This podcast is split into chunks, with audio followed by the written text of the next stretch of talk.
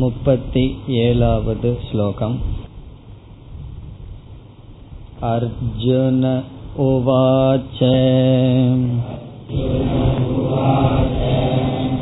अयति श्रद्धयोपेतः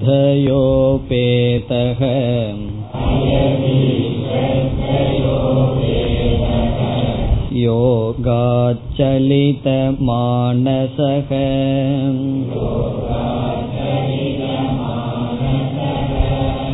अप्राप्य योगसंसिद्धिम्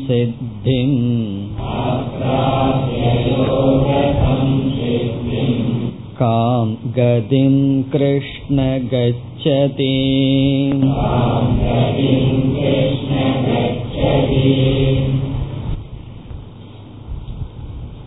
சென்ற வகுப்பில் அர்ஜுனனுடைய கேள்வி என்ன என்பதை பார்த்தோம்.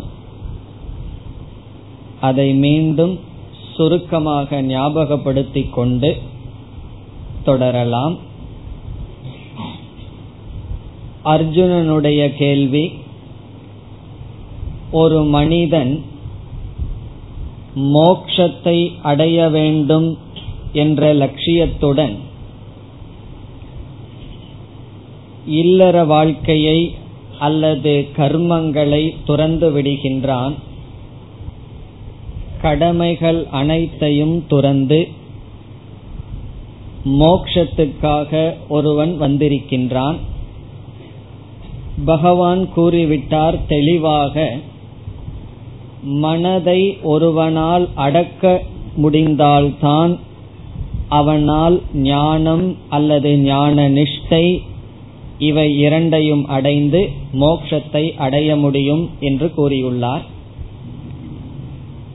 இங்கு வந்த சாதகன் கடைசி நிலையில் ஞானத்தை ஞான நிஷ்டையாக மாற்ற முடியவில்லை அல்லது ஞானமும் தெளிவாக அவனுக்கு இல்லை. அப்படிப்பட்டவன் இறந்துவிட்டால் அவனுடைய கதி என்ன? அவனுடைய நிலை என்ன என்பது கேள்வி. மோக்ஷத்துக்காக வந்தவன் கர்மங்களையெல்லாம் துறந்தவன் ஆனால் மோக்ஷத்தை கொடுக்கின்ற ஞான நிஷ்டையை அவன் அடையவில்லை அவன் இறந்து விட்டான் அவனுடைய நிலை என்ன என்பது கேள்வி. ஒரு கால் இவன் இல்லறத்திலேயே இருந்திருந்து கடமைகளை செய்து கொண்டிருந்திருந்தால் அந்த கர்மத்தின் பலனாக இறந்ததற்கு பிறகு சொர்க்கம் கிடைத்திருக்கும். இவனோ கடமைகளையெல்லாம் துறந்து விட்டான். ஆகவே புண்ணியம் இல்லாத காரணத்தினால் சொர்க்கத்திற்கு செல்ல முடியாது. அல்லது கடமைகளையெல்லாம் துறந்துவிட்டு இவன் பாபத்தை செய்து கொண்டிருந்தால் நரகத்திற்கு செல்லலாம். இவன் பாபத்தையும் செய்யவில்லை. ஆகவே கீழான நரகம் முதலிய பலனும் அவனுக்கு இல்லை. இவன் சில தேவதைகளை தியானம் செய்து கொண்டிருந்தால் உபாசனையின் பலனாக பிரம்மலோகம் முதலிய லோகத்துக்கு சென்றிருக்கலாம். இவன் உபாசனையையும் துறந்து விட்டான். ஞானம்தான் வேண்டும் என்று சிரவணம் மனநம் நிதித்தியாசனம் என்ற சாதனையில் ஈடுபட்டு கொண்டிருந்தான். சரி மோக்ஷத்தை அவன் அடையலாமா என்றால் ஞானமும் அவனுக்கு கைகூடவில்லை. காரணம் என்ன? சஞ்சலமான மனம் அவனுக்கு இருந்த காரணத்தினால் அந்த மனதை அவன் வசப்படுத்த முடியவில்லை. இப்படிப்பட்டவனுடைய கதி என்ன? இறந்ததற்கு பிறகு சொர்க்கத்துக்கு செல்ல புண்ணியம் அவனிடம் இல்லை கர்மங்களை எல்லாம் துறந்துள்ளான். பாபம் செய்யவில்லை நரகம் முதலிய லோகத்திற்கு செல்ல முடியாது. பிறகு மோக்ஷத்துக்கும் செல்ல முடியாது. காரணம் அவனிடம் ஞான நிஷ்டை அல்லது தெளிவான ஞானமும் இல்லை. இறந்ததற்கு பிறகு அவனுடைய கதி என்ன என்பது கேள்வி. சென்ற வகுப்பில் முதல் வரியை பார்த்தோம். முதல் சொல் அயதிகி. அயதிகி என்பதை பார்த்தோம். பிரயோஜனம் அடையும் வரை முயற்சி செய்யாதவன். அல்ப யத்னவான் என்று பார்த்தோம். அயதிகி என்றால் இங்கு மோக்ஷம் என்ற பிரயோஜனத்தை அடையும் வரை தன்னுடைய முயற்சியை பூர்த்தி செய்யாதவன். ஏதோ தடைகளினால் அவனால் பூர்த்தி செய்ய முடியவில்லை. அதற்குள் அவனுடைய பிராரப்த கர்மமானது முடிந்து விட்டது. ஸ்ரத்தையோபேதக ஆனால் அவனிடம் ஸ்ரத்த இருக்கின்றது. ஒருவன் முழுமையாக முயற்சி செய்யாததற்கும் அல்லது பாதியில் ஒரு காரியத்தை விடுவதற்கும் பொதுவாக ஸ்ரத்த இல்லாததுதான் காரணமாக இருக்கும். நம்பிக்கையின்மைதான் காரணமாக இருக்கும். ஒரு ஜபத்தை ஒருவன் செய்து வருகின்றான் பிறகு இடையில் விட்டு விடுகின்றான் என்றால் அவனுக்கு இந்த ஜபத்தினால் நமக்கு பிரயோஜனம் வராது அல்லது வருமோ என்ற நம்பிக்கை இல்லாமல் ஆகிவிடும். இவன் அப்படியும் அல்ல. ஞானத்தினால்தான் ஞான நிஷ்டையினால்தான் மனதை அடக்குவதனால்தான் மோக்ஷம் என்பதில் சந்தேகம் இல்லை நம்பிக்கையும் இருக்கின்றது. ஆனால் என்ன நேர்ந்து விட்டது அவனுக்கு? யோகாத் சலித மானசக அவனுடைய மனம் யோகத்திலிருந்து நழுவி விட்டது. இங்கு யோகம் என்றால் தியானம் அல்லது அகம் பிரம்மாஸ்மி என்ற ஞானம் சலிதமானசக என்றால் அதிலிருந்து விலகிவிட்டான் அந்த ஞானத்தில் அவனால் நிற்க முடியவில்லை. கடைசி காலத்தில். கடைசி காலத்தில் இந்த உண்மையுடன் அவனுடைய மனது இல்லை. அதனுடைய பொருள் என்ன? அனாத்ம விஷயத்துக்கு மனம் சென்று விட்டது.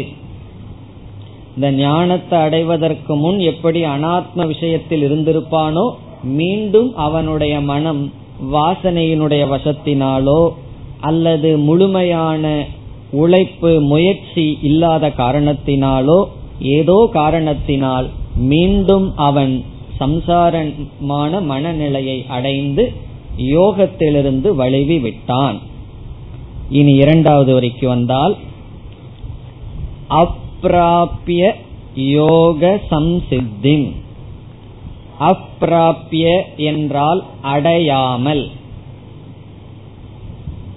அடையாமல் அப்பிராபிய எதை அடையாமல்? யோக சம்சித்திம் யோக சம்சித்திம் என்றால் தியானத்தினுடைய பலன். சுருக்கமாக யோக சம்சித்தி என்ற சொல் மோக்ஷம் என்ற பொருளை குறிக்கின்றது. மோக்ஷத்தை அடையாமல். சம்சித்தி என்றால் அடைதல் யோக சம்சித்தி என்றால் நிதித்தியாசனத்தினுடைய பலனை அடையாமல். அதாவது தியான பலனான சர்வாத்மபாவ தர்சனம் அல்லது சமயக் தர்சனம் அல்லது மோக்ஷம். ஞான நிஷ்டை அல்லது மோக்ஷத்தை அடையாமல். யோக சம்சித்தியை அப்பிராப்பிய யோக சம்சித்தியை அடையாமல். மோக்ஷத்தை அடையாமல். பிறகு அர்ஜுனன் கேட்கின்றான் காம் கதிம் கிருஷ்ண கச்சதி. ஹே கிருஷ்ணா காம் கதிம் என்ன நிலையை எந்த கதியை கச்சதி அவன் அடைவான்? காம் கதின் கச்சதி. அவனுடைய நிலை என்ன? அவன் எங்கு செல்வான்? எதை அடைவான்? அதாவது இவ்விதம் அர்ஜுனன் கேட்கின்றான் என்றால் யாரை மனதில் வைத்துக்கொண்டு கேட்கின்றான்? உண்மையில் தன்னையும் மனதில் வைத்திருக்கின்றான். பகவான் என்னதான் உபாயத்தை சொல்லி அபியாசேன வைராகியேன மனக கிரகியதேனெல்லாம் சொன்னாலும் அவனுக்கு இந்த ஜென்மத்திற்குள் இப்படிப்பட்ட மனதை வசப்படுத்த முடியும் என்ற நம்பிக்கை இல்லை. ஆகவே கேட்கின்றான் ஒரு மனிதன் கடமைகளையும் துறந்து புண்ணிய அடைவதையும் துறந்து பாபமும் செய்யாமல் இந்த நிலைக்கு வந்து இங்கும் பிரயோஜனத்தை அடையவில்லை என்றால் அவன் எங்குதான் போவான்? அர்ஜுனனுக்கு தெரிஞ்சது மூன்றே மூன்று இடம் சொர்க்கம் நரகம் மோக்ஷம் இந்த மூன்றுக்கும் போக முடியலனா திருசங்கத்தை பற்றி நமக்கு தெரியும். அப்படி எங்கு அவன் தொங்கிக் கொண்டிருப்பான்? எந்த நிலையை அவன் அடைவான்? ஒன்னா சொர்க்கத்துக்கு போலாம் இறந்ததற்கு பிறகு அல்லது நரகத்திற்கு செல்லலாம் அல்லது மோட்சத்திற்கு செல்லலாம். இந்த மூன்றுக்கும் வாய்ப்பில்லை என்றால் அவனுடைய நிலைதான் என்ன என்பது கேள்வி. மீண்டும் அடுத்த இரண்டு ஸ்லோகங்களில் அர்ஜுனனே தன்னுடைய கேள்வியை விளக்குகின்றான் கேட்கின்றான் முப்பத்தி எட்டாவது ஸ்லோகம் कश्चिन्नो भयविभ्रष्टः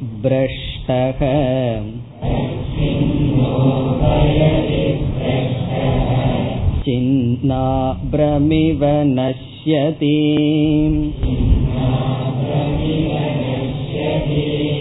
अप्रतिष्ठो महाबाहो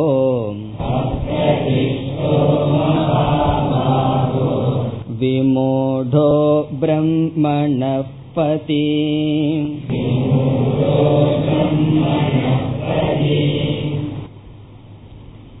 இங்கு அர்ஜுனன் அவனுக்கு நாசம் தானே வர வேண்டும் அவன் அழிந்து போவான் அல்லவோ என்று கேட்கின்றான் அதே மனிதனை மனதில் வைத்துக்கொண்டு அவன் அழிந்துதானே போக வேண்டும். வேறு எங்கும் அவனுக்கு செல்ல வாய்ப்பில்லையே என்று அவனுடைய சந்தேகத்தை மீண்டும் கேட்கின்றான்.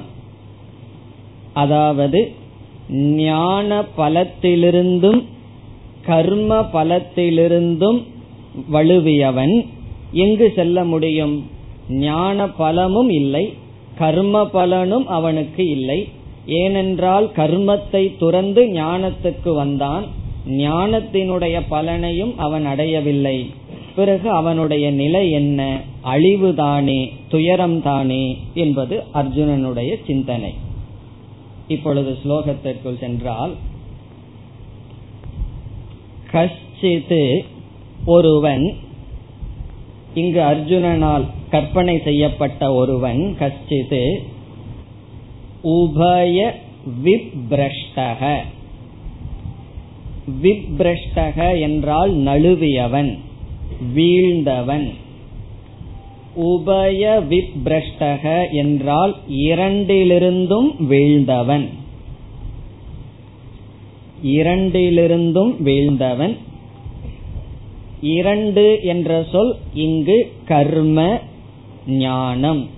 கர்ம மார்க்கத்து வழியாகவும் அவனுக்கு செல்ல முடியாது. ஞான மார்க்கத்தின் வழியாகவும் எந்த பலனை அடைய முடியுமோ அதை அடைய முடியாது. இப்ப கர்மத்திலிருந்தும் ஞானத்திலிருந்தும் வீழ்ந்தவன். காரணம் என்ன? இவன் எந்த கர்மத்தையும் செய்ய விரும்பாமல் ஞானத்துக்கு வந்தான். செயல்களையெல்லாம் விட்டு விட்டு ஞானத்துக்கு வந்தான்.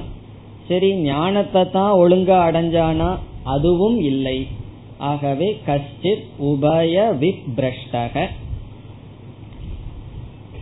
பிறகு அர்ஜுனன் ஒரு உதாரணத்தை கொடுக்கின்றான் அடுத்த பகுதியில். அதை பிறகு பார்ப்போம்.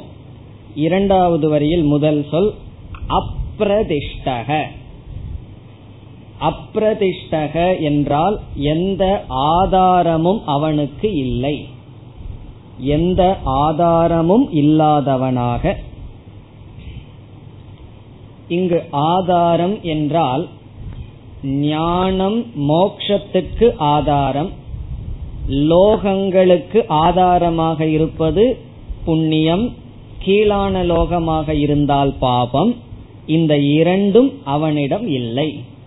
புண்ணியம்ங்கிற ஆதாரம் இருந்தா நல்ல லோகத்துக்கு போலாம். பாபம்ங்கிற ஆதாரம் இருந்தா கீழ்லோகத்திற்கு செல்லலாம். ஞானம் என்ற ஆதாரம் இருந்தால் மோக்ஷத்திற்கு செல்லலாம். இவனிடம் ஞானமும் இல்லை பாபமும் இல்லை புண்ணியமும் இல்லை. ஆகவே அப்பிரதிஷ்டக. நிற்க இடம் இல்லாதவனாக இருப்பவன். அப்பிரதிஷ்டக கச்சிது இங்கு அர்ஜுனனால் கற்பனை செய்யப்பட்டவன் எதிலும் நிற்க முடியாமல் அவனிடம் எந்த ஆதாரமும் இல்லாமல் இருக்கின்றான். பிறகு இரண்டாவது வரியில் அடுத்த சொல் மகாபாகோ. கிருஷ்ணனை அர்ஜுனன் அழைக்கின்றான் ஹே கிருஷ்ணா ஹே மகாபாகோ. அடிக்கடி கிருஷ்ணர் அர்ஜுனன் அப்படி சொல்லுவார். இப்ப வந்து அர்ஜுனன் கிருஷ்ணனை பார்த்து சொல்கின்றான் ஹே மகாபாகோ. மகாபாகு என்றால் பெரிய கைகளை உடையவர். இப்ப ரெண்டு பேர்த்துக்கு இருந்திருக்கும் போல் இருக்கு. கிருஷ்ணருக்கும் கை கொஞ்சம் பெருசா இருந்திருக்கு. அர்ஜுனனுக்கும் கை கொஞ்சம் பெரிதாக இருந்திருக்கின்றது. ஆகவே திருப்பி சொல்கின்றான் ஹே மகாபாகோ ஹே கிருஷ்ணா. பிறகு இந்த யோக பிரஷ்டன் இங்கு வந்து வீழ்ந்தவனுக்கு யோக பிரஷ்டன் என்ற பெயர் கொடுக்கப்படுகின்றது. உபய பிரஷ்டகன் அர்ஜுனன் சொல்கின்றான் பிறகு மீண்டும் இப்படிப்பட்டவனை யோக பிரஷ்டக என்று அழைப்பார்கள். யோக பிரஷ்டக என்றால் யோகத்திலிருந்து வீழ்ந்தவன். அதை மீண்டும் வர்ணிக்கின்றான் கடைசி பகுதியில். விமூடக பிரம்மணபதி. இவன் எப்படிப்பட்டவன் என்றால் பிரம்மணபதி. பிரம்மணக என்றால் இங்கு மோக்ஷம் பரம்பொருள். பதி என்றால் மார்க்கத்தில். பிரம்மணபதி என்றால் பிரம்மத்தை அடையும் மார்க்கத்தில். இங்கு பிரம்மணக என்றால் பிரம்ம பிராப்தி என்று பொருள். பிரம்மத்தை அடைகின்ற மார்க்கத்தில் விமூடக என்றால் மோகத்தை அடைந்தவன். அதில் மோகத்தை அடைந்து விட்டான். அதாவது நான் பிரம்மத்தை அடையப் போகின்றேன் என்று முடிவு செய்துவிட்டு புண்ணிய கர்மங்களை எல்லாம் அவன் துறந்து விட்டான்.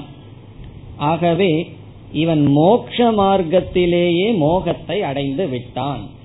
இதனுடைய அர்த்தம் என்ன? மோக்ஷ மார்க்கத்துக்கு வந்து அதனுடைய பலனை அடையவில்லை. இப்படிப்பட்டவன் அழிந்துவிடத்தானே வேண்டும் என்பது அர்ஜுனனுடைய சந்தேகம்.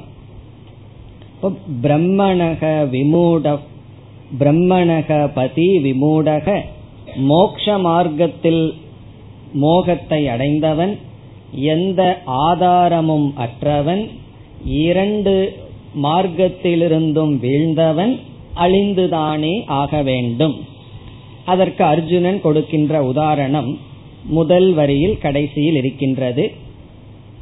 அதாவது மேகங்கள் மேகமானது பெரிய மேகம் நகர்ந்து கொண்டு இருக்கின்ற. மேகம் வந்து நம்ம பார்க்கலாம். சின்ன சின்னதாகவும் போகும். சேர்ந்து அடர்ந்த மேகம் நகர்ந்து கொண்டு இருக்கின்றது அது ஒரு திசையை நோக்கி போயிட்டு இருக்கு அதிலிருந்து ஒரு சிறிய மேகம் என்ன செய்கின்றதாம்? நான் வந்து இந்த பெரிய மேகத்தோடு செல்ல விரும்பவில்லை.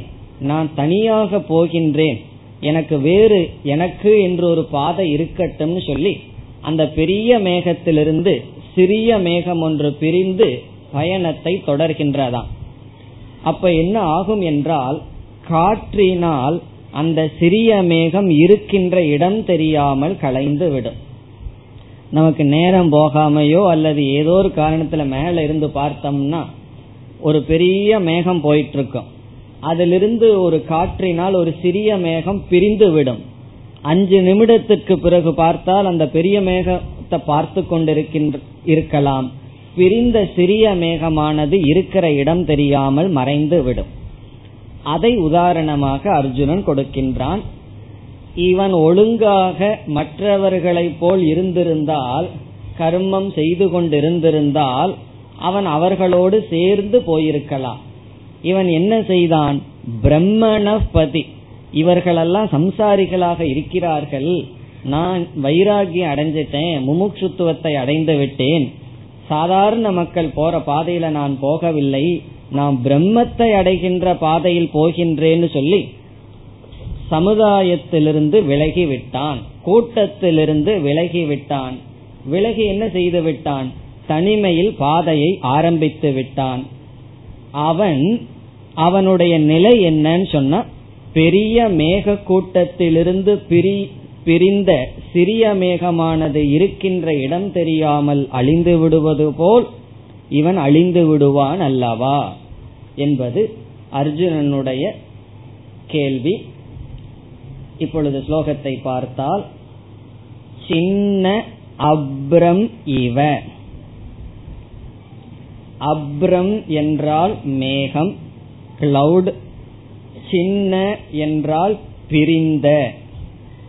பெரிய மேகத்துடன் இருந்து பிரிந்த சிறிய மேகத்தை போல இவ அதை போல. சின்னம் என்றால் இங்கு பிரிந்த வெட்டுப்பட்ட பெரிய மேகத்திலிருந்து விலகிய சிறிய மேகத்தை போல. என்ன ஆக வேண்டும்? ந நஷ்யதி அவன் அழிந்து விடுவான் அல்லவா என்பது கேள்வி. ந அப்படிங்கிற ஒரு சொல் எங்கேயோ ஒளிஞ்சிட்டு இருக்கு கஷ்டின் ந உபய விப்ரஷ்டக. இந்த கஷ்டித்துங்கிறதுக்கு அப்புறம் ஒரு ந அப்படிங்கிற வார்த்தை இருக்கு. அதை எடுத்து ந நஷ்யதி. அவன் அழிந்து விடுவானோ? அழிந்து விடத்தானே வேண்டும். எதை போல? மேக கூட்டத்திலிருந்து விலகிய மேகத்தை போல. இது அர்ஜுனனுடைய கேள்வி. இங்கு இனியொரு கருத்தும் இருக்கின்றது. அதாவது இந்த கேள்வியோ இறந்ததற்கு பிறகு அவனுடைய நிலை என்ன என்பது. ஆனால் இதை இங்கு இருக்கும் பொழுதே அவனுடைய நிலை என்ன என்றும் நாம் பார்க்கலாம். அர்ஜுனனுடைய கேள்வி கடைசி காலத்துல இவனுடைய மனது பிரம்மத்துடன் வைக்க முடியவில்லை. காரணம் ஞான நிஷ்டை அடையவில்லை. சஞ்சலமான மனதினால் அவன் தன்னுடைய குறியிலிருந்து வீழ்ந்து விடுகின்றான். இறந்ததற்கு பிறகு எங்கு செல்வான் என்பதுதான் கேள்வி. பகவானுடைய பதிலும் அதனுடைய அடிப்படையில் அமையும். பிறகு நமக்கு இனியொரு சந்தேகமும் வரலாம். அவன் இறப்பதற்கு முன் அதிக காலம் இருந்தும் கூட அவனால் பிரம்மத்திடம் மனதை வைக்க முடியவில்லை நிதித்தியாசனத்தை தொடர முடியவில்லை. இங்கிருக்கும் பொழுதே அவனுடைய கதி என்ன என்ற சந்தேகமும் நமக்கு வரலாம். உதாரணமாக ஒருவன் அனைத்து செயல்களையும் துறந்து விட்டான்.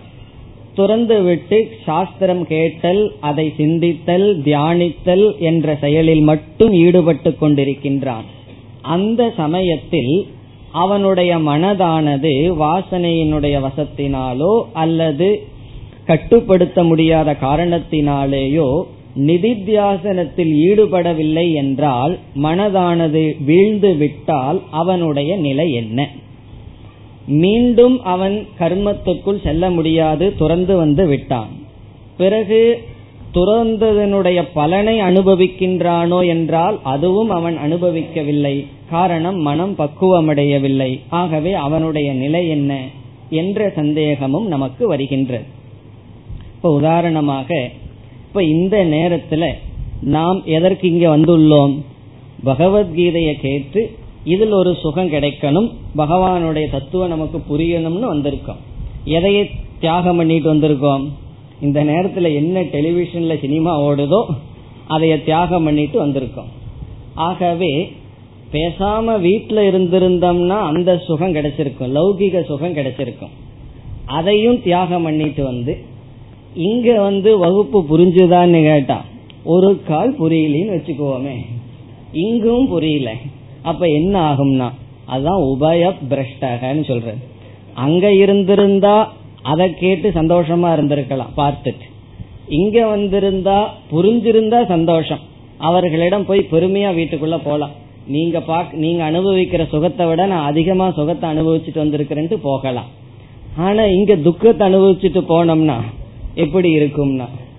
ஒரு ஒண்ணுமே புரியாம பேசுறாரே அவருக்கும் புரிஞ்சிருக்கோ நமக்கும் புரிஞ்சிருக்கா? அப்படின்னு ஒரு சூழ்நிலை வந்ததுன்னு வச்சுக்கோமே. சில சமயங்கள்ல நடக்கும் உபனிஷத் கிளாஸ்ல அப்ப என்ன ஆகும்னா அதுதான் உண்மையான உபய பிரஷ்டக இங்க வந்து இந்த சுகத்தை அடையலாம்னா அதுவும் இல்லை. அங்க போய் அந்த சுகத்தை அடையலாம்னா அதுவும் இல்லை. அதனாலதான் ஒரு அம்மா சொன்னார்கள் இந்த டைம் கொஞ்சம் கன்வீனியன்டா இருக்கு பாதி படத்தை போய் பாத்துரலாம் காரணம் என்னன்னா இங்க நஷ்டமானாலும் பாதி பாத்திரலாம் அப்படின்னு சொன்னார்கள். உபய பிரஷ்டகன என்ன? அது நல்ல படம் போட்டான் ஒரு படம் பேரை சொல்லி அந்த படம் நீங்க பார்த்தீர்களா? நான் மீதிய பார்த்துட்டேன். பழைய படம் அப்படின்னு எல்லாம் சொல்லி நமக்கே ஆசையை தூண்டுகிறார்கள். அப்படி ஒரு இன்பத்தை தியாகம் செய்து அதற்கு மேல் ஒரு இன்பத்தை அடைய வேண்டும்னு போறோம். அப்படி செல்கின்ற நாம் அந்த இன்பத்துக்கு மேல் ஒன்றை அடைய வேண்டும்னு சென்று அதையும் அடையவில்லை என்றால் இதையும் துறந்து விட்டோம் என்றால் அந்த நிலை என்ன? அதுதான் அர்ஜுனனுடைய கேள்வி. அவன் இறந்ததுக்கு அப்புறம் என்னவோ இருக்கட்டும் இங்கேயே ஒருவனுடைய நிலை என்ன? ஒருத்தன் எல்லாத்தையும் துறந்துட்டான் ஆனால் துறவினுடைய பலனை அனுபவிக்க முடியவில்லை அவனுடைய நிலை என்ன? ஏற்கனவே பகவானோட இடத்துல சொல்லியிருக்கார் மித்யாச்சாரகன்னு சொல்லி. அவனுடைய நிலை மித்யாச்சாரனாகி பொய்யொழுக்கம் உடையவனாக ஆகி வெளியே துறந்தவனாக காட்டிக்கொண்டு உள்ளே அந்த பொருளை நினைத்து கொண்டு அவன் ஒழுக்கத்தில் தவறியவனாகி துயரப்படுவான். அது நாசத்தை விட கீழானது அல்லது நாசத்திற்கு சமம். இவ்விதம் நாசத்தை அடைந்து விடுவானோ? இப்போ இகலோக சுகமும் அவனுக்கு கிடையாது. என்ன நான் எல்லாத்தையும் துறந்துட்டு மேலான சாதனையை செய்யறேன்ட்டு போயிட்டான். பரலோக சுகமும் கிடையாது. காரணம் என்ன? புண்ணியம் கிடையாது. இறந்ததற்கு பிறகு நேரா சொர்க்கத்துக்கு போக முடியாது. சரி பாவத்தை பண்ணியிருந்தா நரகத்துக்கு போலான்னா பாவமும் பண்ணவில்லை. மோட்சத்துக்கு போலான்னா அதுவும் போக முடியாது. மனம் சஞ்சலப்பட்டுள்ளது. ஆகவே இந்த லோகத்திலையும் சுகம் இல்லை பரலோகத்திலையும் சுகம் இல்லை இவ்வளவு ஒரு பெரிய ரிஸ்க் இருக்கே வேதாந்தத்துல. அதுதான் அர்ஜுனனுடைய கேள்வி. அது பேசாம கூட்டத்தோட கூட்டமா போயிருந்தா கஷ்டம் கிடையாது. நான் மட்டும் கீதைக்கு வர்றேன்னு வர்றதுதான் தவறு. எத்தனை பேர் கீதைக்கு வருகிறார்கள்? அவர் அவர்கள் பணம் சம்பாதிக்கிறது ஏதோ வீடியோ பாக்குறது சினிமா பாக்குறது சந்தோஷமா இருக்கேன் நான்லாம் இல்ல நான் வந்து பக்குவம் அடைந்தவன் எனக்கு ஞான வைராகியம் எல்லாம் இருக்கு மூச்சுத்துவம் எல்லாம் இருக்குன்ட்டு இங்க வந்து இந்த சுகத்தையும் அனுபவிக்காமல் அந்த சுகத்தையும் அனுபவிக்காமல் அப்பிரதிஷ்டக உபய விப்ரஷ்டக அந்த நிலை ஆகிவிடுமே என்பது அர்ஜுனனுடைய சிந்தனை. இனி மீண்டும் அடுத்த ஸ்லோகத்தில் அர்ஜுனன் சொல்றான் பகவானே இந்த சந்தேகத்தை உங்களை தவிர வேற யாராலையும் தீர்த்து வைக்க முடியாது என்று சொல்கின்றான். காரணம் என்ன? இறந்ததற்கு அப்புறம் என்ன ஆகுங்கிற விஷயத்த பகவானால தானே சொல்ல முடியும். ஆகவே அர்ஜுனன் தன்னுடைய சந்தேகத்தை மீண்டும் கூறி முடிக்கின்றான் முப்பத்தி ஒன்பதாவது ஸ்லோகம் एतन्मे संशयं कृष्ण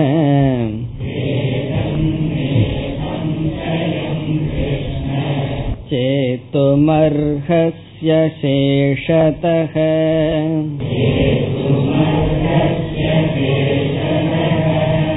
त्वदन्यसंशयस्यास्य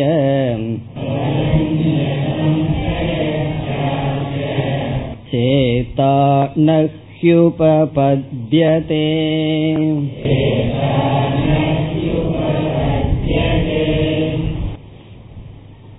இங்கு அர்ஜுனன் கூறுகின்றான் இந்த சந்தேகத்தை உங்களை தவிர வேறு யாராலும் தீர்த்து வைக்க முடியாது ஆகவே நீங்கள் இந்த சந்தேகத்தை எனக்கு தீர்த்து வைக்க வேண்டும் என்பது அர்ஜுனனுடைய அர்ஜுனன் கூறுகின்ற கருத்து. ஸ்லோகத்திற்குள் சென்றால் ஏதத் மே சம்சயம். ஏதத் என்றால் இந்த சம்சயம் சந்தேகம் மே என்னுடைய. என்னுடைய இந்த சந்தேகம் ஹே கிருஷ்ணா கிருஷ்ணா என்னுடைய இந்த சந்தேகத்தை சேத்தும். சேத்தும் என்றால் நீக்குவதற்கு. என்னுடைய இந்த சந்தேகத்தை நீக்குவதற்கு அர்ஹசி. உங்களுக்குத்தான் தகுதி இருக்கின்றது. உங்களால் தான் முடியும். அர்ஹசி என்றால் முடியும். உங்களால் தான் முடியும். சேத்தும் நீக்குவதற்காக. சில பேர்த்திடம் சந்தேகத்தை கேட்டோம் அப்படின்னு சொன்னா ஒன்னா அந்த சந்தேகம் போற மாதிரி தெரியும் வேற சில சந்தேகங்கள் எல்லாம் வந்துடும் அல்லது பாதி சந்தேகம் போகும். அப்படி அல்ல இங்க அர்ஜுனன் சொல்கின்றான் அசேஷதக. மீது இல்லாமல் தெளிவாக முழுமையாக எனக்கு அறிவை கொடுக்க உங்களால் தான் முடியும். அசேஷதக சேத்தும்னா சந்தேகமில்லா. சிறிதளவும் மீதி இல்லாமல் நீக்க அர்ஹசி உங்களுக்குத்தான் உங்களால் தான் முடியும்.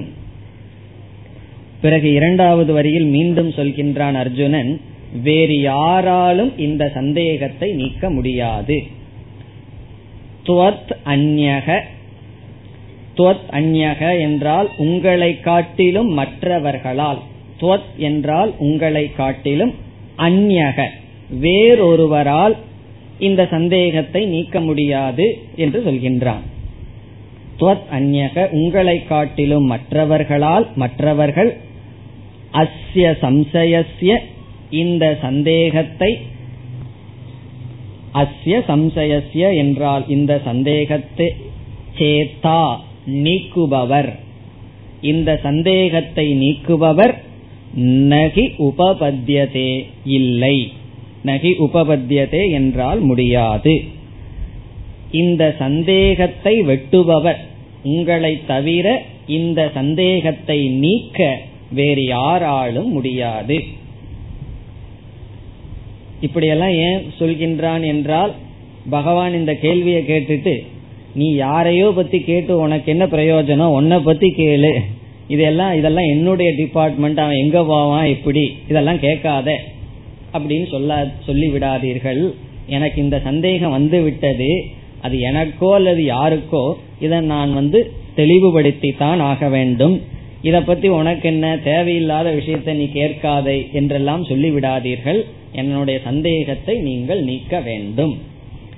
ந உபபத்தியதே உங்களை தவிர வேறொருவனால் இந்த சந்தேகத்தை நீக்க முடியாது அது தேவர்களாகட்டும் ரிஷிகளாகட்டும் நீங்கள்தான் இந்த சந்தேகத்தை நீக்க முடியும் இவ்விதம் மூன்று ஸ்லோகங்களில் அர்ஜுனன் தன்னுடைய சந்தேகத்தை கேட்டான் இனி பகவான் பதில் கூறுகின்றார்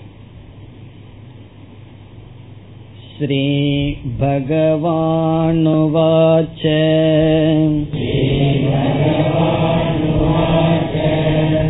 पार्थनैवेहनामुत्र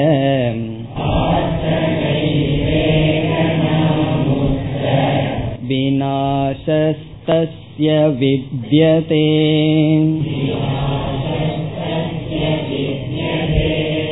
न हि कल्याणकृत् कश्चित्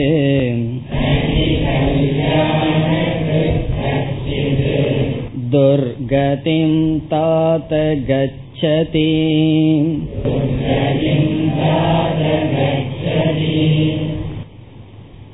இந்த ஸ்லோகத்தில் பகவான்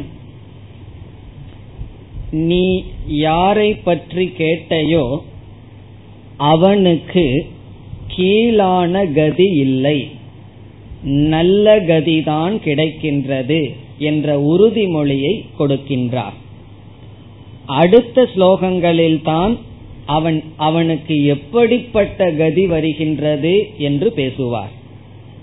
இப்ப இந்த ஸ்லோகத்தில் பகவான் யோக பிரஷ்டனுக்கு கீழ்நிலை வராது. கஷ்டம் கஷ்டகதி வராது என்று உறுதிமொழி மட்டும் கொடுக்கின்றார். அவன் நல்ல நிலையைத்தான் அடைவான் என்ற உறுதிமொழியை கொடுக்கின்றார். பிறகு அவன் எப்படிப்பட்ட நிலை அடைவான் அதற்கு பிறகு அவனுக்கு என்னென்ன நேரிடும் என்பதை அடுத்த ஸ்லோகத்திலிருந்து விளக்கப் போகின்றார். இப்ப இந்த ஸ்லோகமானது உறுதிமொழி கொடுத்தல் அவனுக்கு கீழ்நிலை வராது என்பதுதான். இப்ப ஏன் வேதாந்தத்துக்கு வந்தவனுக்கு இப்படிப்பட்ட ஒரு நிலை ஏற்படலாம்? அல்லது இப்படிப்பட்ட ஒரு நிலை ஏற்படும் என்று பல இடங்களில் பேசப்படுகிறது என்றால் வேதாந்தத்துக்கு வருபவர்களை பயமுறுத்துவதற்கு அல்ல. சில யாராவது இடம் சென்று நான் சந்நியாசம் எடுத்துக்கொள்ளலாமா என்று ஒரு சன்னியாசியிடம் கேட்டால் என்ன சொல்வார்கள் தெரியுமோ? சந்தேகம் இருந்தா எடுத்துக்கிறீங்களோ இல்லையா சும்மாவாவது கேட்டு பாருங்கள். நான் இந்த ஆசிரமத்துக்கு வரட்டுமான்னு ஒரு ஆசிரமத்துல போய் கேட்டு பாருங்கள். அல்லது ஒரு சுவாமியிடம் போய் சந்நியாசத்துக்கு வரட்டுமான்னு கேட்டு பாருங்கள். என்ன சொல்வார்கள் தெரியுமோ? வேண்டாம் வந்து விட வேண்டாம் இருக்கிற இடத்துல இருன்னு சொல்லுவார்கள். அதனுடைய அர்த்தம் நான் வந்து கஷ்டப்படுறேன். நீயாவது சந்தோஷமா இருன்னு கிடையாது. காரணம் என்னவென்றால் அனைத்தையும் துறந்து விட்டு வந்து இந்த சாதனையிலேயே இருப்பது அவ்வளவு சுலபமல்ல. முயற்சி அதிகம் தேவை கடினம் என்பதற்காக. கவனக்குறைவில்லாமல் இருக்கக்கூடாது முயற்சி தேவை என்பதற்காக. இல்லை என்றால் யோக பிரஷ்டன் முதலிய நிலை ஏற்படலாம். அப்படி ஏற்பட்டாலும் தவறு கிடையாது. யோக பிரஷ்டன்கிற நிலை ஏற்பட்டா தவறு கிடையாது. ஆனா மித்தியாச்சாரங்கிற நிலை ஏற்பட்டு விடலாம். ஆகவே கவனக்குறைவாக இருக்கக்கூடாது முயற்சி தேவை என்பதற்காகத்தான் வேதாந்தத்திற்கு வருபவர்களுக்கு கொஞ்சம் பயமுறுத்தப்படுகிறதே தவிர அதை டிஸ்கரேஜ் பண்ணுவதற்காக அல்ல. அதனாலதான் பகவான் வந்து இந்த இடத்தில் யோக பிரஷ்டனுக்கு அழிவு கிடையாது அவனுக்கு மேல்நிலைதான் என்று கூறுகின்றார். இப்பொழுது ஸ்லோகத்திற்கு சென்றால் ஹே பார்த்த ஹே அர்ஜுனா ந ஏவ கண்டிப்பாக ந ஏவ ஏவன கண்டிப்பாக ந இல்லை. என்ன கண்டிப்பாக இல்லை? வினாசக அவனுக்கு அழிவு என்பது கண்டிப்பாக இல்லை. ந ஏவ. ரெண்டு சொல்லுக்கு அப்புறம். இக அமுத்திரங்கிறதுக்கு அப்புறம் வினாசக ந ஏவ. அவனுக்கு கண்டிப்பாக வினாசக நாசமானது இல்லை. தஸ்ய அவனுக்கு ந வித்தியதே நாசம் என்பது கிடையாது. எங்கு நாசம் கிடையாது? ரெண்டு நிலையிலும் அவனுக்கு நாசம் இல்லைன்னு சொல்ற. ஈக இங்கு அவனுக்கு நாசமில்லை. இந்த லோகத்தில் அவனுக்கு நாசமில்லை. ந அமுத்திர அடுத்த லோகத்திலும் அவனுக்கு நாசம் இல்லை. அமுத்திர என்றால் இறந்ததற்கு பிறகு அவன் எங்கு செல்கின்றானோ அந்த இடத்திலும் அவனுக்கு துயரமோ நாசமோ கிடையாது. இக என்றால் இங்கும் அவனுக்கு நாசம் கிடையாது. இக அமுத்திர இங்கும் அல்லது மற்ற இடத்திலும் தஸ்ய அவனுக்கு அவனுக்குன்னு சொன்னா இது நீ யாரை நினைத்து இந்த கேள்வியை கேட்டாயோ அப்படிப்பட்டவனுக்கு வினாசக ந வித்யதே நாசம் என்பது கிடையாது. பிறகு இரண்டாவது வரியில் மீண்டும் பகவான் கூறுகின்றார் நகி கல்யாண கிருத்து. கிருத் என்றால் செய்தவன் செய்தவன். கல்யாண கிருத் சமஸ்கிருதத்தில் கல்யாணம் என்றால் மங்களமான நல்ல உயர்ந்த என்று பொருள். இப்ப கல்யாண கிருத் என்றால் நல்ல செயலை செய்தவன் மேலான என்று பொருள். கல்யாணம் என்றால் நோபல் மேலான உயர்ந்த. இப்ப கல்யாண கிருத் என்றால் மேலான செயலை செய்தவன் உயர்ந்த செயலை செய்த கஷ்டித் ஒருவன் மேலான செயலை செய்த ஒருவன் துர்கதின் கீழான கதியை துர்கதி என்றால் கஷ்டமான துக்கமான கீழான நிலையை நகி கச்சதி அடைவதில்லை. நகி கச்சதி அடைவதில்லை. நல்லதை செய்தவன் கீழ்நிலையை அடைவதில்லை. இடையில் ஒரு சொல் இருக்கின்றது தாத என்ற சொல். இந்த சொல்லுக்கு ரெண்டு அர்த்தம் இருக்கு. தாத என்றால் அப்பா என்றொரு பொருள் மகன் என்றொரு பொருள். தந்தையின் ஒரு பொருள் இருக்கின்றது மகன் ஒரு பொருள் இருக்கின்றது. சமஸ்கிருதத்துல ஒரே சொல்லுதான். அது அப்பாவையும் குறிக்கலாம் மகனையும் குறிக்கலாம். இந்த இடத்துல யார குறிக்கணும்? மகன்கிற சொல்லல குறிக்கின்றது. மகனே என்று கிருஷ்ணர் அர்ஜுனனை அழைக்கின்றார். ஹே மகனே. இல்லைன்னா சில பேர் தந்தையே மகனை வந்து கொஞ்சும் போது என்ன சொல்ல அப்பனேன்னு கொஞ்சுவார்கள் அல்லவா? அப்படி கொஞ்சறாருன்னு வச்சுக்கோணும். அப்பனே அப்படின்னு சொல்ற மாதிரி எடுத்துக்கணும். இல்ல அப்படின்னா மகனே. தாத என்றால் மகன். ஆச்சாரியக வித்யா சிஷ்யம் ஜனயதி என்று சொல்வார்கள். ஆசிரியர் வந்து மகன் யார சொல்ல முடியும்? பிறப்ப கொடுத்தா தான் மகன். குரு வந்து அறிவினால் சிஷ்யனுக்கு பிறப்பை கொடுக்கின்றார். தந்தை வந்து உடலினால் பிறப்பை கொடுக்கின்றார். ஆகவே இங்கு கிருஷ்ணர் வந்து அர்ஜுனனை வந்து மகனேன்னு சொன்னா குரு அறிவினால் அவனை உருவாக்குகின்றார். ஆகவே மகனே ஹே அர்ஜுனா துர்கதிம் நைவ கச்ச நகி கச்சதி கீழான நிலையை அடைவதில்லை.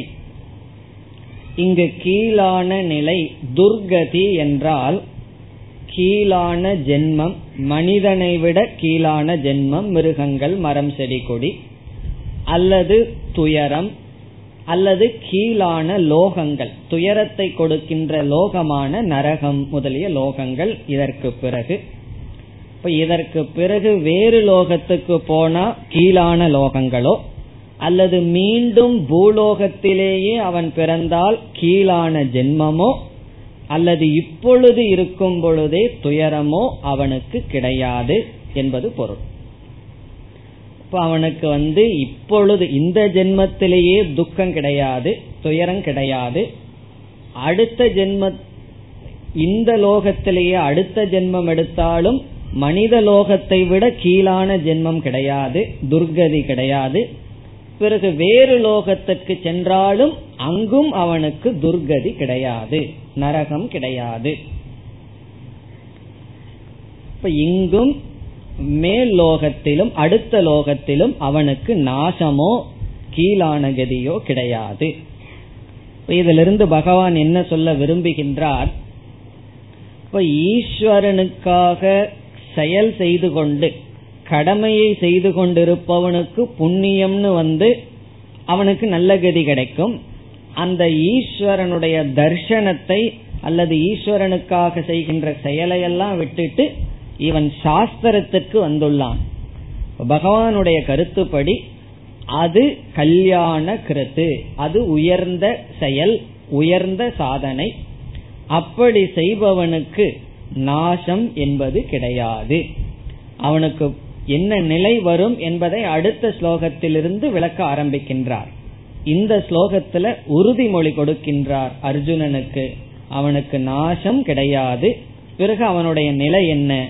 அர்ஜுனனுடைய கேள்விக்கு நேரடியான பதில் அடுத்த ஸ்லோகத்திலிருந்து வருகின்றது. நாற்பத்தி ஒன்று. प्राप्य पुण्यकृतां लोकान्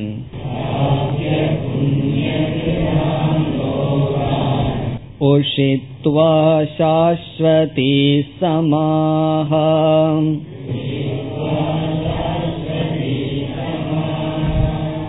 शुचीनां श्रीमतां गेहे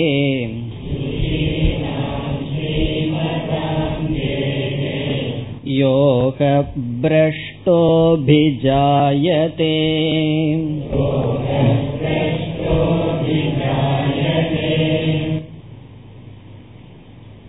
அர்ஜுனனுடைய கேள்விக்கு பகவான் பதில் சொல்ல ஆரம்பிக்கின்றார் ஸ்லோகத்திற்குள் செல்வதற்கு முன் நாம் என்ன பதிலை பகவான் கூறுகின்றார் என்பதை விளக்கமாக பார்த்துவிட்டு பிறகு ஸ்லோகத்திற்குள் செல்லலாம் மூன்று மனிதர்களை இப்பொழுது நாம் எடுத்துக்கொள்கின்றோம். அவரவர்களுக்கு என்னென்ன கதி என்று இப்பொழுது பார்க்கலாம். முதலில் ஞானியை எடுத்துக்கொள்வோம். அவர்களுக்கு என்ன நிலை? இப்பொழுதும் இறந்ததற்கு பிறகும் என்ன? இரண்டாவது மனிதர்களாக எடுத்துக்கொள்வது சாமானிய ஜனாகா சாதாரண மக்கள். அவர்கள் வந்து மோட்சத்துக்காக வரவில்லை. மோட்சத்துக்காக முயற்சி செய்யவில்லை. அவர் ஞானத்தையும் அடையவில்லை. அவர்களுடைய நிலை என்ன? பூலோகத்திலையும் சரி அல்லது இறந்ததற்கு பிறகும் சரி. அது இரண்டாவது மனிதர்கள். இப்ப இந்த இரண்டையும் பார்த்துவிட்டு மூன்றாவதாக யோக பிரஷ்டனுடைய கதி என்ன என்று பார்க்கலாம். மூணே மனிதர்கள் தான் இருக்கிறார்கள்.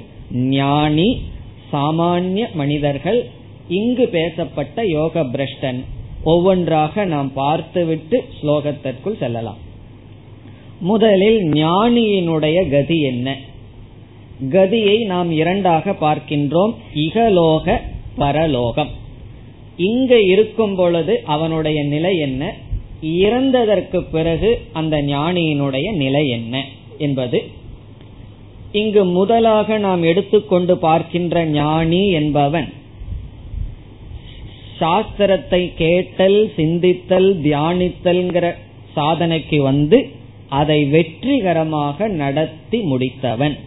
மனதையெல்லாம் அடக்கி பகவான் சொன்ன உபாயத்தை கையாண்டு ஞான நிஷ்டை அடைந்தவன். அவனுடைய நிலை என்ன? இகலோகத்துல அவனுடைய நிலை என்ன என்றால் ஆத்மன்யேவ ஆத்மனா துஷ்டக. அவன் இகலோகத்தில் பிராரப்த கர்ம இருக்கும் வரை தன்னிடத்தில் நிறைவாக இருந்து வாழ்க்கையை முடிப்பான்.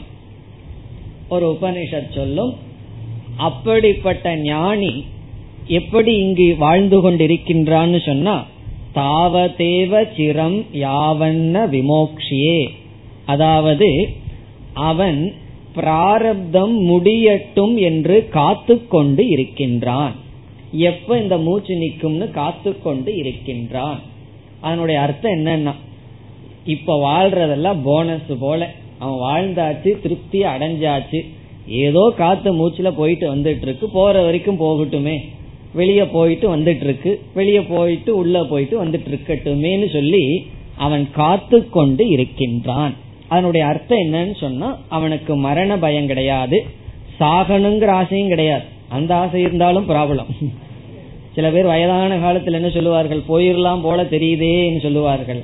சரி போங்கன்னா வேண்டான்றுவார்கள். அப்படி அதுவும் ஒரு ஃப்ரஸ்ட்ரேஷன்ல வர்றது. சாகிறதுலயும் ஆசை இருக்கக்கூடாது. இல்ல இன்னும் கொஞ்ச நேரம் கொள்ளு பேரனுடைய பூணூலை பார்த்துட்டு போயிடுறேன்.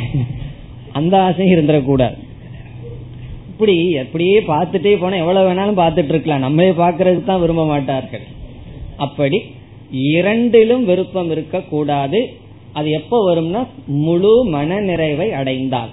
இப்ப ஞானியினுடைய கதி என்ன? இகலோக கதி. மன நிறைவுடன் அவன் வாழ்க்கையை கடத்துவான். சரி இறந்ததற்கு பிறகு அவனுடைய கதி என்ன என்றால் ஞானி இறந்ததற்கு பிறகு அவனுக்கு அகதிகி. அவன் வந்து அகதி ஆயிடுறான். அகதின்னு என்ன தெரியுமோ? அகதிகள்னு சொல்ற மாதிரி கிடையாது. அவனுக்கு கதியே கிடையாது. இறந்ததற்கு பிறகு கதியே கிடையாதுன்னு சொன்ன என்ன? எந்த மார்க்கத்தின் வழியாக எங்கும் போக மாட்டான். அவன் பிரம்மஸ்வரூபமாகவே இருப்பான். விவேக முக்தியை அடைவான். கதினா எங்காவது போறது தானே? கதின்னு சொன்னா ஸ்தூல சரீரத்தை விட்டு சூக்ம சரீரம் எங்காவது போகணும். சொர்க்கத்துக்கோ நரகத்துக்கோ அடுத்த ஜென்மமோ இந்த லோகத்திலேயே. அப்படி எந்த மூமெண்ட்டும் அவனுக்கு கிடையாது. ஸ்தூல சரீரம் எப்படி இந்த உலகத்தோட கலந்து விடுகிறதோ அவனுடைய சூக்ம சரீரமும் சூக்ம பூதத்தோட கலந்து விடும். அவன் பிரம்மஸ்வரூபமாகவே இருப்பான். அவனுக்கு மேல் லோகம் கீழ் லோகம் அடுத்த ஜென்மம் இதெல்லாம் இல்லை. அவன் பூர்ண பிரம்ம ரூபமாகவே இருப்பான். இதத்தான் விதேக முக்தி என்று சொல்வது. இப்ப ஞானி உயிரோடு இருக்கும் பொழுது அவன் ஜீவன் முக்தனாக மன நிறைவுடன் இருக்கின்றான். இறந்ததற்கு பிறகு விதேக முக்தியை அடைகின்றான். இது ஞானியினுடைய நிலை. அதனாலதான் அகதின்னு சொல்றது. அகதின எந்த மூமெண்ட்டும் அவனுக்கு இல்லை. அத வந்து ஒரு உதாரணம் சொல்வார்கள். மீன் வந்து தண்ணிக்குள்ள போச்சுன்னு சொன்னா என்ன பாதையை அது போடுகின்றது? சகுனீனாம் இவ ஆகாசே. பறவை வந்து ஆகாசத்துல பறந்ததுன்னா என்ன மார்க்கத்தை பார்க்க முடியும்? அப்படி ஞானவதாம் கதிகி இப்ப ஞானியினுடைய கதி என்னன்னு சொன்னா ஒரு பறவை போச்சுன்னா அதனுடைய குறிய பார்க்க முடியாதோ அதே போல நீர் நீரில் மீனினுடைய பாதையை பார்க்க முடியாதோ அப்படி ஞானியினுடைய பாதையை பார்க்க முடியாது. காரணம் என்ன? அவன் எந்த பாதையிலையும் போகவில்லை என்பது கருத்து. இனி அடுத்ததுக்கு வருகின்றோம். சாமானிய ஜனானாம் கதிகி. சாதாரண மனிதர்களுடைய நிலைக்கு வருகின்றோம். நம்ம இந்த லிஸ்ட்ல போட வேண்டாம். நம்ம சாதாரண மனிதர்கள் லிஸ்ட்ல போட வேண்டாம். வேதாந்த லிஸ்ட்ல போட்டுக்குவோம். சாதாரண மனிதர்களுடைய கதி.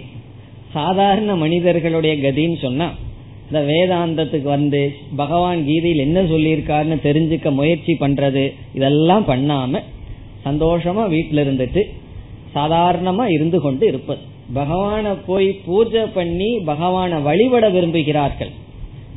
ஆனா பகவான் சொல்றத கேட்க விரும்புவதில்லை யாரும் எல்லாம் கோயிலுக்கு போய் பகவானுடைய உருவத்தை வழிபட விரும்புகிறார்கள்.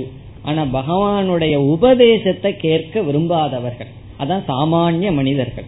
அங்க போய் ஆஞ்சநேயருக்கு வடமாலை இதெல்லாம் போட்டு இதைத்தான் அனுபவிக்க விரும்புகிறார்கள். அவர் ஏதாவது ஒரு மகா ஆஞ்சநேயர் ஏதாவது ஒரு சொல் வந்து ராமாயணத்தை சொல்லியிருக்காரோ அதை படிக்கலாம் சுந்தரகாண்ட எடுத்தெடுத்துனா செய்ய மாட்டார்கள்.